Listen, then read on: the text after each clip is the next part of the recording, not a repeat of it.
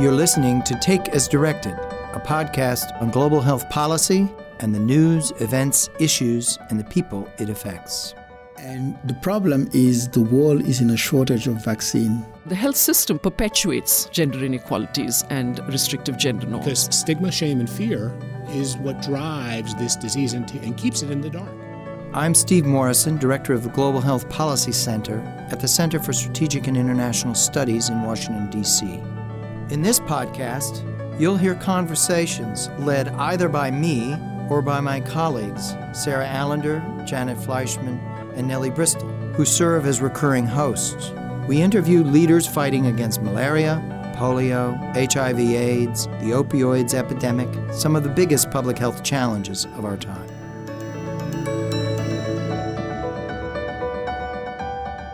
Today, we're joined by Rebecca Martin, Director of the Center for Global Health at the U.S. Centers for Disease Control and Prevention, or CDC. Dr. Martin has had a long career at the CDC, working both domestically and internationally for over two decades in immunization, HIV/AIDS, and health system strengthening.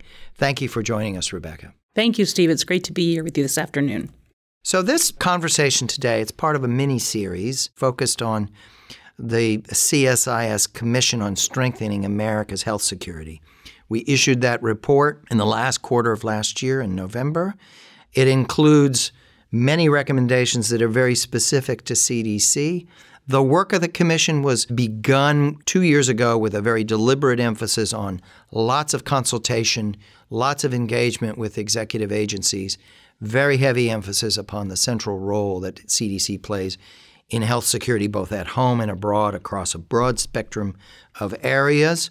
Rebecca, thank you. You were particularly generous with your expertise and your time over this whole two year period. And we're very grateful to you for that. In this mini series, we've sat down with Richard Hatchett, the head of CEPI, Coalition for Epidemics Preparedness Innovations.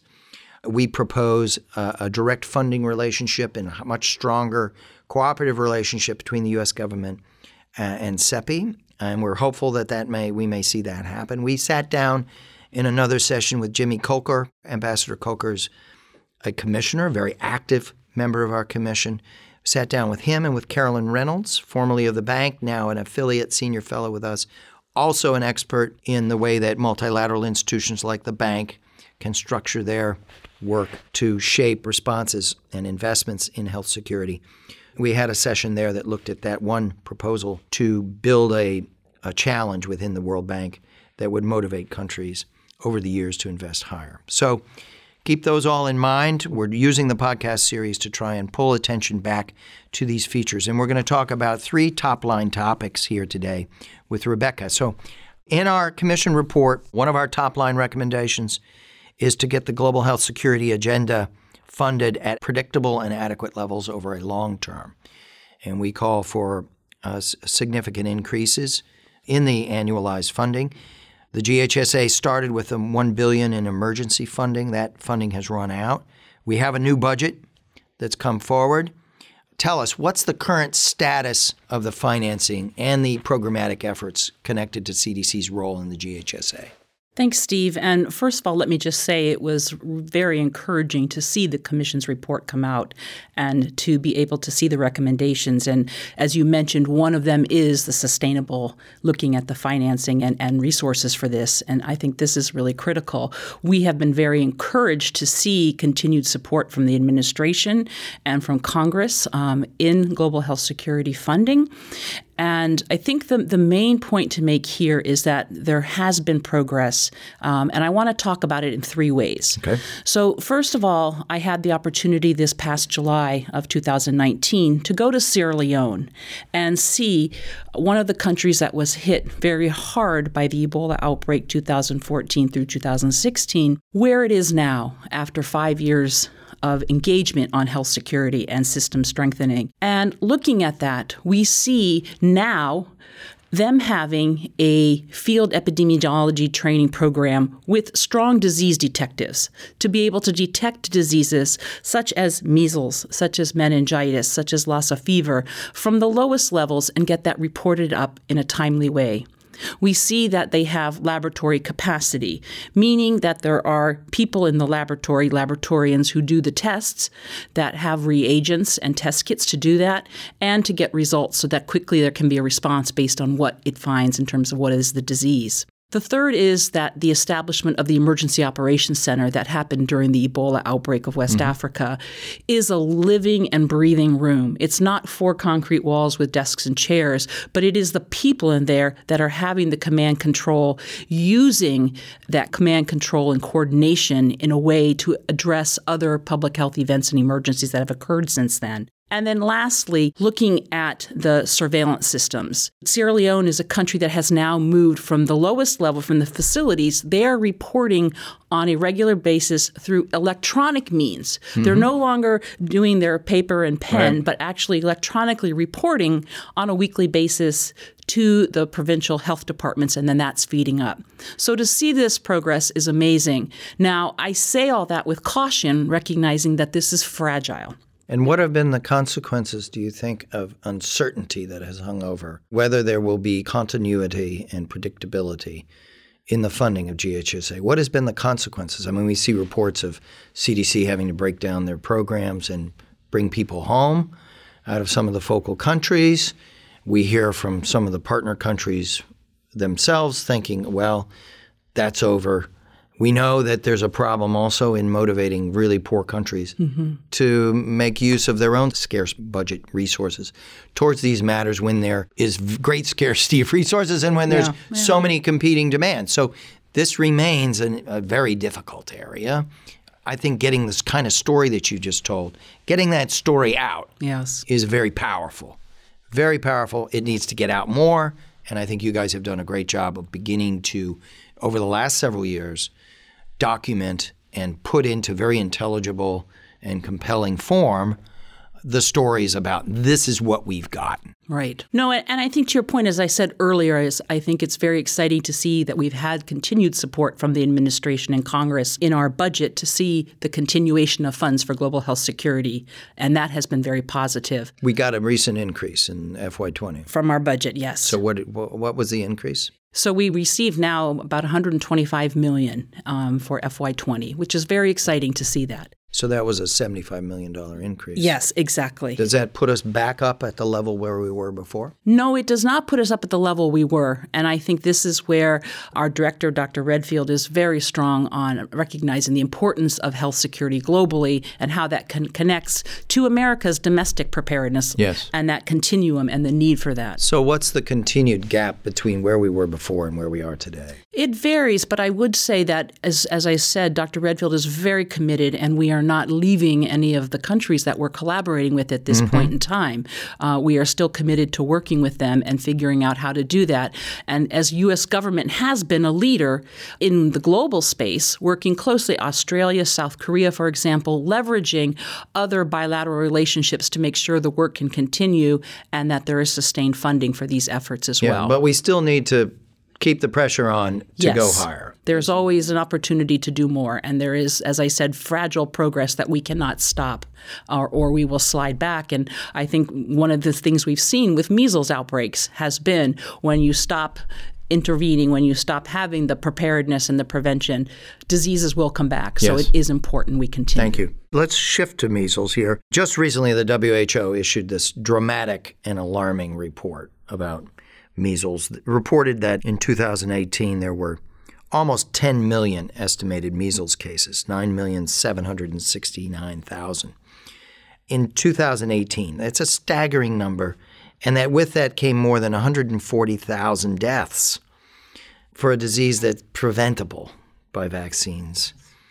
And this has become a globalized crisis. Obviously, it's a crisis for Americans too. We had 1,200 cases, I believe, right, right. in this past year, and in 2000 we were declared free of measles. So something's happening, something's growing wrong. We are trying to put a spotlight on this problem mm-hmm. in the commission report. And we didn't start the work of the commission with the idea that this was going to be a central focus, but it became one. And, uh, and our commissioners were demanding that it be incorporated as a communications crisis, as a crisis of trust and confidence, as one that's driven by all sorts of different actors who are outside the public health field, in which you have a great hazard for precipitous things happening suddenly out of the blue. Things can dramatically reverse. We've seen that in Pakistan on community resistance on polio, mm-hmm. a recurrent problem. So tell us, let's start with the measles crisis. How did this happen, in your view? How did we get to this moment of a global crisis?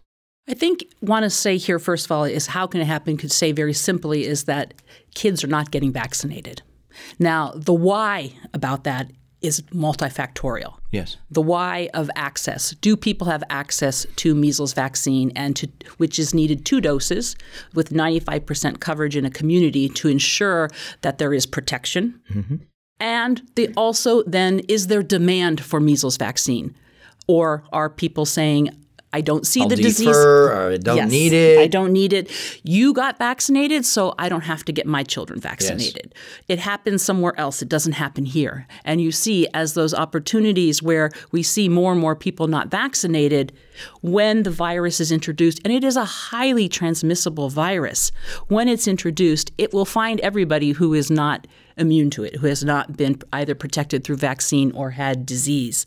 So it can spread rapidly. And these are the two, you know, looking at the why is access. Uh, we have seen that there have been geographic areas where it's not been able to reach, insecure areas, um, in Syria, for example, where vaccine has not been able to be given for cohorts of birth, children who've been born in the recent years who may not right. have been had access. Right. That builds up your population that is not immune, and as soon as it's introduced, it takes over and takes fire. Uh, and this is happening all around the world. You've mentioned we've talked about Ukraine. Uh, Democratic Republic of Congo is one of the worst now, with over six thousand deaths, right. three hundred and ten thousand cases in 2019. Yes. Yes. This is tragic. And this is about the access. Are we making sure we're finding every So we child? know that there's a systems dimension to this, right? There's yes. the absence of functioning health systems or the weakness. Yes. The lack of political will to make sure that the children are reached. The disorder that creates great problems of access, blockages of access that take all sorts of forms. But we also know that we are in an era of the internet and social media, and we're 20 years into this, and we are in a period where if you're looking at cyber attacks, if you're looking at white supremacy, um, if you're looking at anti-Semitism, uh, you have falsehoods that are propagated, disinformation, a communications crisis where bad actors can out communicate every everybody else that you have a fallen trust in authorities and in science itself that has become a factor. We see this played out in these other areas of white supremacy and cyber warfare and anti-Semitism. Now we have it really played out in public health and with vaccines in a dramatic way. Do you agree? And do you agree that the CDC has a terribly important role to play in upgrading our approach in this communications crisis, in bringing quality and reliable science to a nervous public that may be confused on who to trust and who to believe? No, it was it was actually very exciting and encouraging to see this in the commission's report about the need for public health crisis and risk communications and strengthening. Uh, CDC plays a critical role um, in addressing the misinformation out there and how to correct that and provide yeah. science and data driven information um, and evidence for this. And we are working closely with some of the big players in some of the internet space about this as well and how we can make sure that this can be done. Can you tell me, in the case of the United United States, right? Our 1,200 cases. They're very concentrated in New York, in uh, Williamsburg, and Rockland County. Rockland, yeah. And then a couple of other, there was heavy emphasis within certain uh, somewhat isolated communities, whether you're talking Ukrainians in Washington State or yes. Somali Americans in Minnesota. Right. Are you seeing progress in regaining the public, that, that middle, that anxious middle that's out there that is legitimate questions to ask about should I be vaccinating my child or not? Yeah. And they're looking for answers. Are you seeing some progress in the polling data or your own collection of data that the messaging is starting to pay off and people are getting more confident? You bring up a, a very important point is that sort of as you're saying, that group in the middle who will go towards saying, I won't get vaccinated, or who could go to say, Yes. yes, it's important to vaccinate and addressing that population. And in order to reach them, it really is working with the communities and having the community leadership and peer to peer education and discussion. So that's been very incredibly important, especially uh, in looking at some of these outbreaks, is finding the key influential leaders in communities to deliver those messages. And we have seen through them that there has been increases in uptake of measles vaccination. So, are you more engaged than you were before, in, for, for instance, in building your relationships with the Orthodox Jewish community, or the Somali American community, or the migrant Ukrainian community? these have been very important as linking with the communities and, and working with you know with the state health departments as well mm-hmm. through this to do this. Mm-hmm. But yes very important. And globally as well. I mean this is happening in, in sweden and norway too. It's reaching those same mm-hmm. populations. So making sure that there are trusted and credible relationships and partnerships before events occur so that when something does you have that relationship to be able to intervene and bring strong prevention to stop Do you outbreaks think that something is needed at an, as a major concerted national level? I mean, I take your point about mm-hmm. you need to look at specific communities. You need to understand how their leadership. What do they trust? yes Who do they trust? If they don't trust you, you got to figure out how to make that happen, right? yes But we also, you know, you could also argue that you have to come at the problem in multiple levels. You got to be talking to social media. Mm-hmm. Algorithms matter yes all of that in terms of filtering out falsehoods or marginalizing false, deliberate falsehoods, bringing credible science forward at the first. So I want to hear a little bit about your engagement with social media. yes I also wanted to ask about, you know, has the moment arrived where we should be thinking about maybe what kind of national effort over sustained over several years where CDC could play a very vitally important role?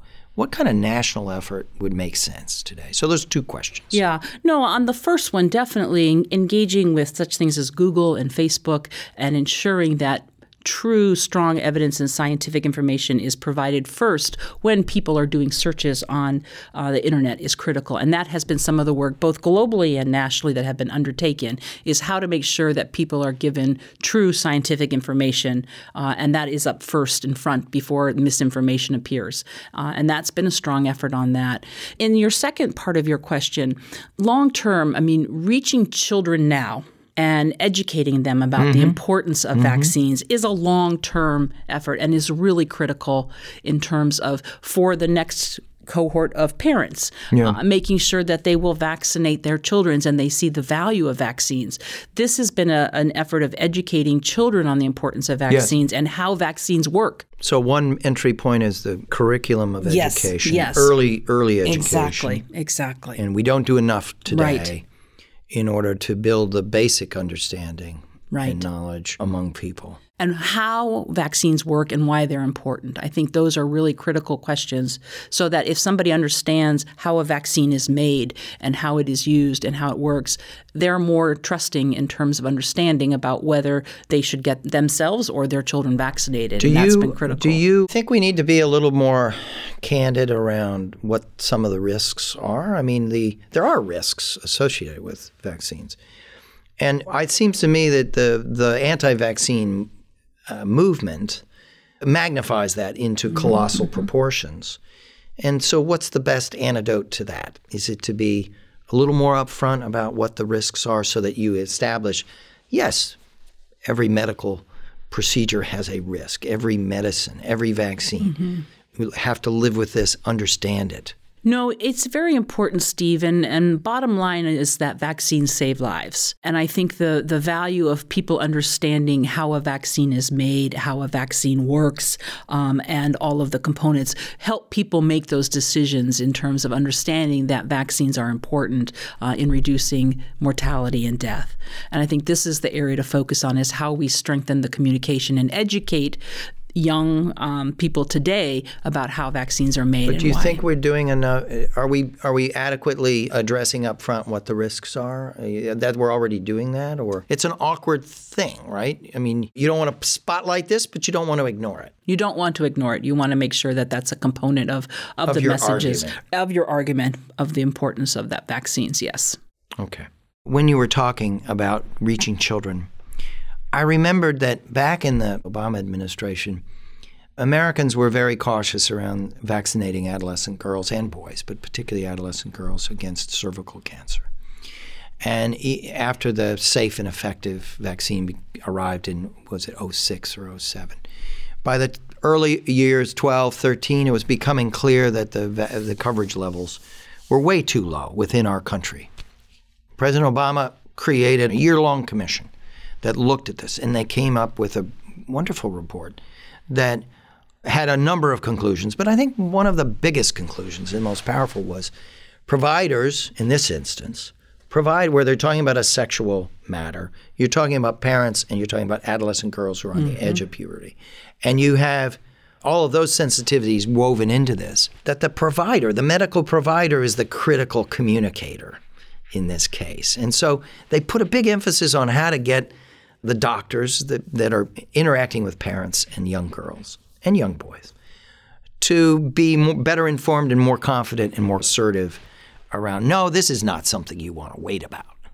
And there are serious risks in not doing this. So I just mentioned that because it seems like your point about we got to reach kids in a different way. Yes. Also, you could make a case that you need to get the doctors and other providers in feeling more confident and better equipped Absolutely. I think, as you said, they are a key interlocutor in this relationship, and making sure that they feel comfortable um, and building that relationship is critical, and having the information that they need is. And that's something also that CDC does, working with providers um, to make sure that they have critical and scientific information yeah. about vaccines to share. Can you say a word about the current situation on the effort to eradicate polio? Is in its end game. We're down to the wild virus, the endemic virus only present in Afghanistan, Pakistan. We're hoping it clears in Nigeria. But we've also had this proliferation of, in 2019, I think about 220 cases yeah, of yeah. what's called vaccine derived poliovirus.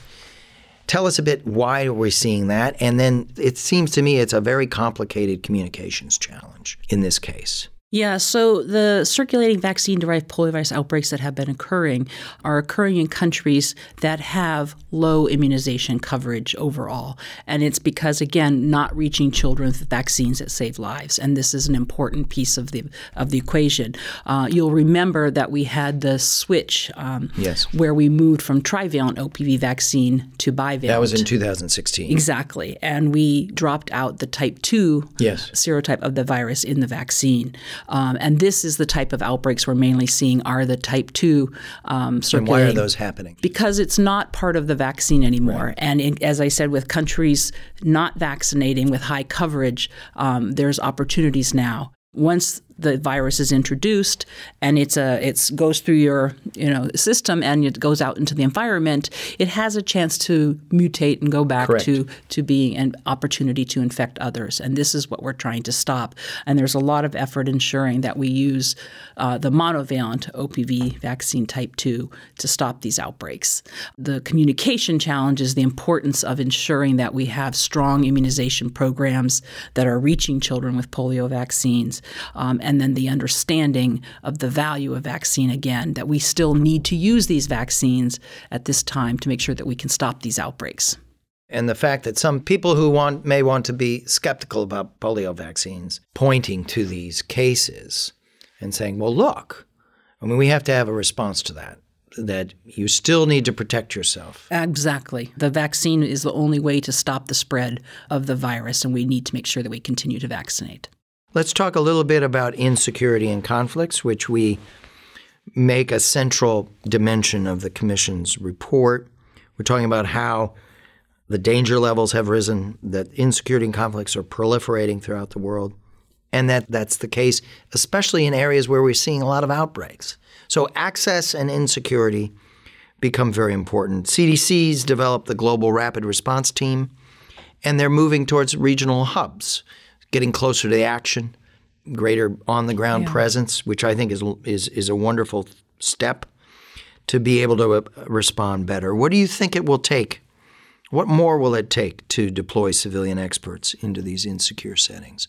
You're living with the DRC day to day. You're living with all of these other options.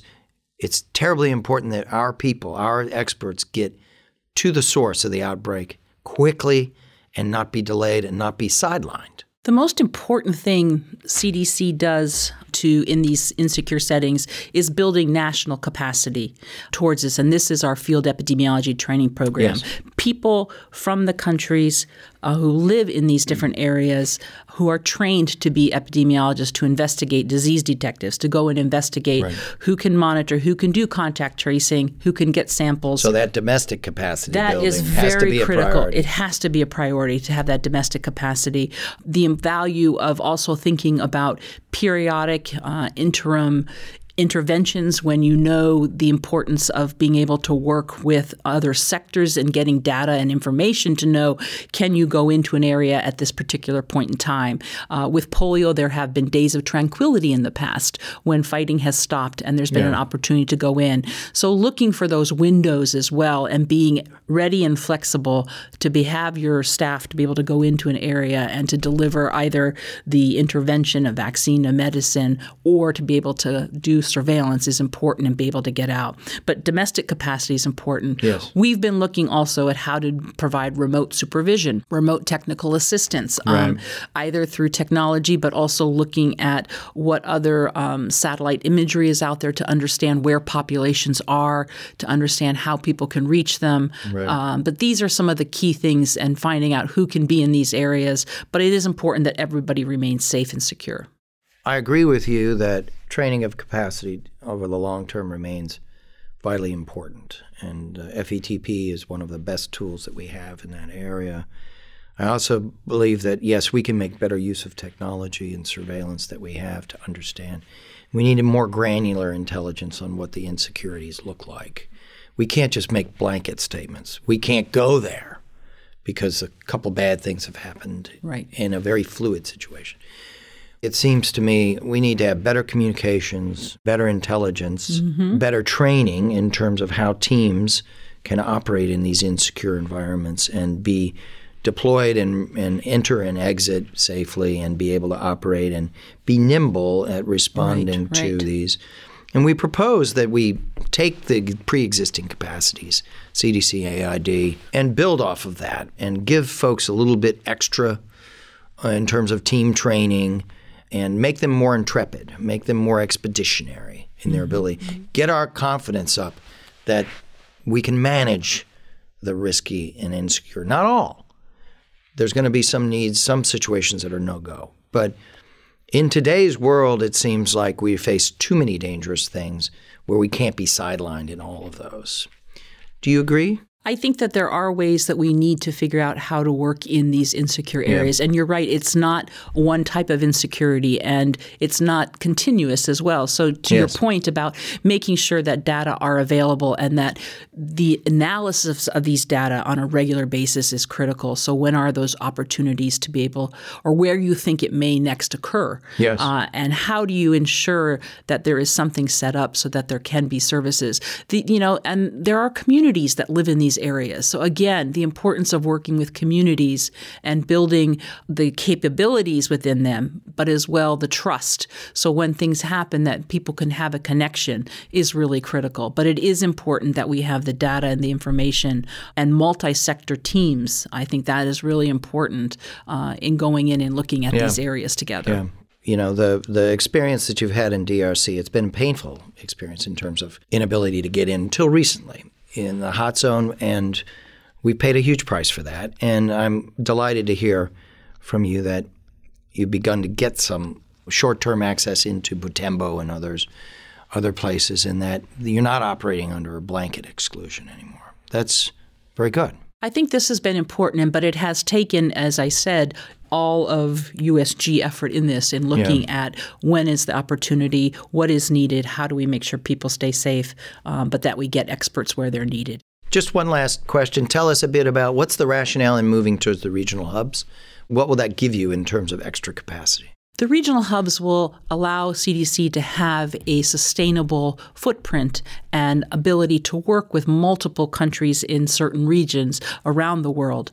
Um, so it will uh, make sure that we can continue to build capacity, that we can continue to support outbreaks, that we can continue to make sure countries are prepared as they build their capacity. And where for will those. they be? This is still being developed and still Okay. being discussed, so more to come on that. Is it something that's going to require substantial buy-in from Congress and from within the other parts of the administration? Already, it has has had some discussion on that, and I think things are going very well for that front. Yes. Good.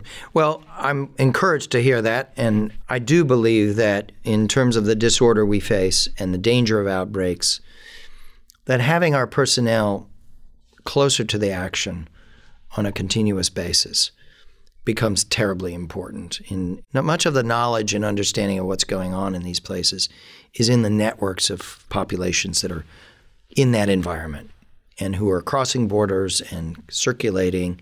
It's not in Atlanta or Washington D.C. No, it's important for domestic health security as well and preparedness that we know what's happening everywhere around the world and allowing us to be there to have that information to stop outbreaks, to stop prevention of diseases before they leave borders is even more valuable uh, in protecting the United States and Americans. Thank you for joining us. This has been great. I just want to mention that we had a previous podcast of Take as Directed with your colleague John Vertefeuille, focused on the circulating vaccine derived polio, which was excellent. I'm very grateful for that. And our, our listeners, if they want to know more about that particular topic, please dial up that one. Thank you so much. It's great to have you with us. Thank you, Steve. Great to be here today.